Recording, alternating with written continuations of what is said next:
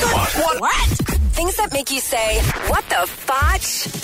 On Power 96.5. Two Ohio teens were recently arrested for using funny money at various businesses. The 12 and 13 year old boys were given $91 in change for one business giving a clerk a $100 bill that read motion picture use only.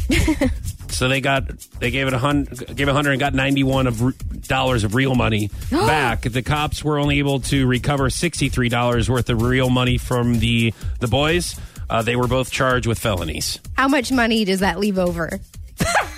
How much money does that leave over? Is that a real question? Yes. Yes. Thirty-seven dollars is missing. Okay. Actually, no. Twenty-eight. Twenty-eight dollars because they only got ninety-one dollars, and you got to take sixty-three dollars from the ninety-one dollars. So oh, twenty. Oh, yes. I love it. I don't know why. You, what do you love? What? It, I don't. $37. No, wait. Listen.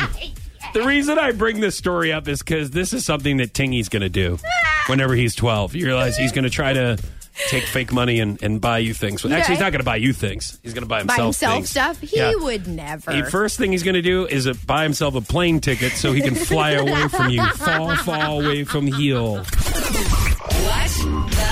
Fotsch? On Power 96.5.